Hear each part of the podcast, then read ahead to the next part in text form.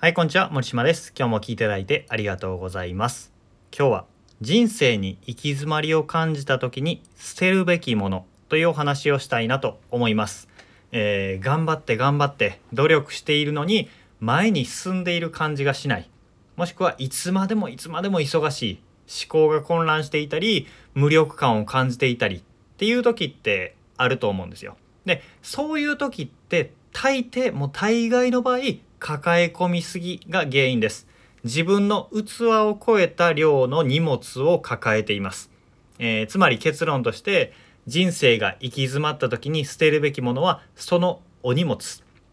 荷物を手放しましょうっていうことです。ここで言う荷物っていうのは何かというと取り組むべき課題だったり自分が成し遂げたいものこと、えー解決したい悩みとか手に入れたいものとかそういうもの自分が重要だと思って意識を向けている全ての対象のことを荷物と表現しています。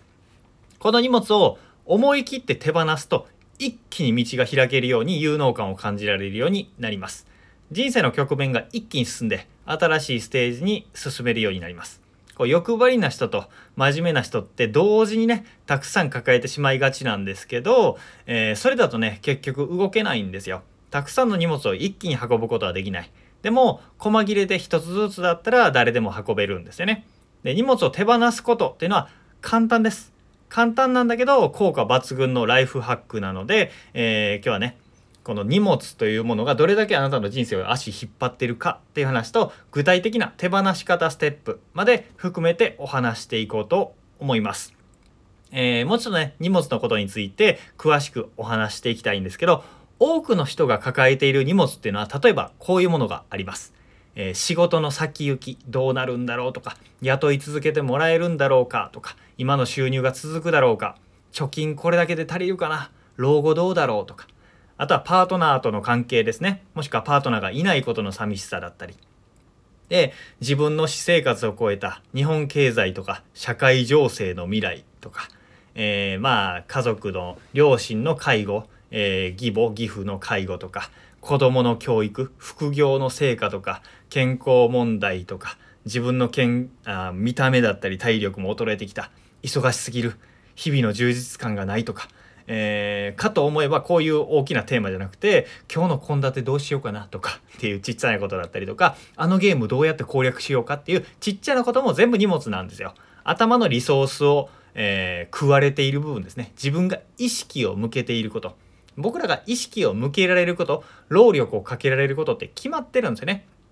それをパイの取り合いをしてるわけです。でゼロサムゲームみたいな感じですね、えーパイの取り合いをしてその限られたリソースを振り分けてるんだけど振り分けてるお荷物の先が多すぎるんですよね。だから、えーこれを数を減らしてしまおうっていうことです。これね口で言うのは簡単なんですけどなかなか捨てられないんですよ。なんでかっていうと全部大事だからです。全部大事、えーパートナーのことのことも大事だし健康も大事だし収入も大事だし。趣味も大事だしあ両親のことも子供のことも大事だしあ貯金もしなきゃいけないしみたいな感じで、えーこっちを取ればこっちが立たずみたいな感じでね、えー全部大事にしたいんですよでも全部大事にしたいって言ってる人って全部大事にできないんですよね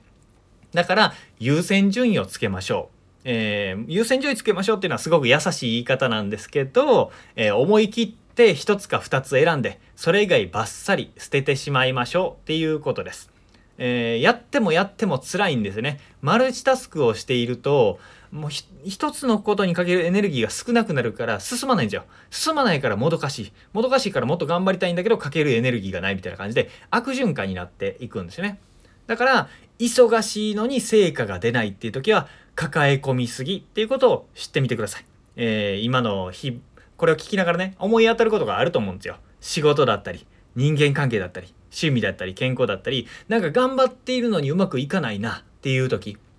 っていうのは本当に分散してしまっている時です。えーここまでお話したような話に心当たりがあるんだったら荷物を手放すべき時ですよということです。最近体調がいい日あります？朝目覚めて意欲と気力に満ち溢れた感覚ありますか？頭痛とか腰痛とかアレルギー出てませんか？そういう体からの警告っていうのは見逃しちゃダメですよ。慢性的に鎮痛剤とかね胃薬使って痛みを散らしてたらだんだん、えー、疲れだったりとか、えー、疲労っていうのはもう蓄積していっていつか爆発しますからそういうのって抱え込みすぎのサインの一つなのでそういう場合は是非手放してほしいなと思います。じゃあここまでは、えー、あなたが頑張っているのに前に進まない行き詰まり感を感じているのは荷物の抱えすぎだというお話をさせてもらいました。じゃあここから具体的に荷物の手放し方具体的ステップというのをお話していきたいなと思います。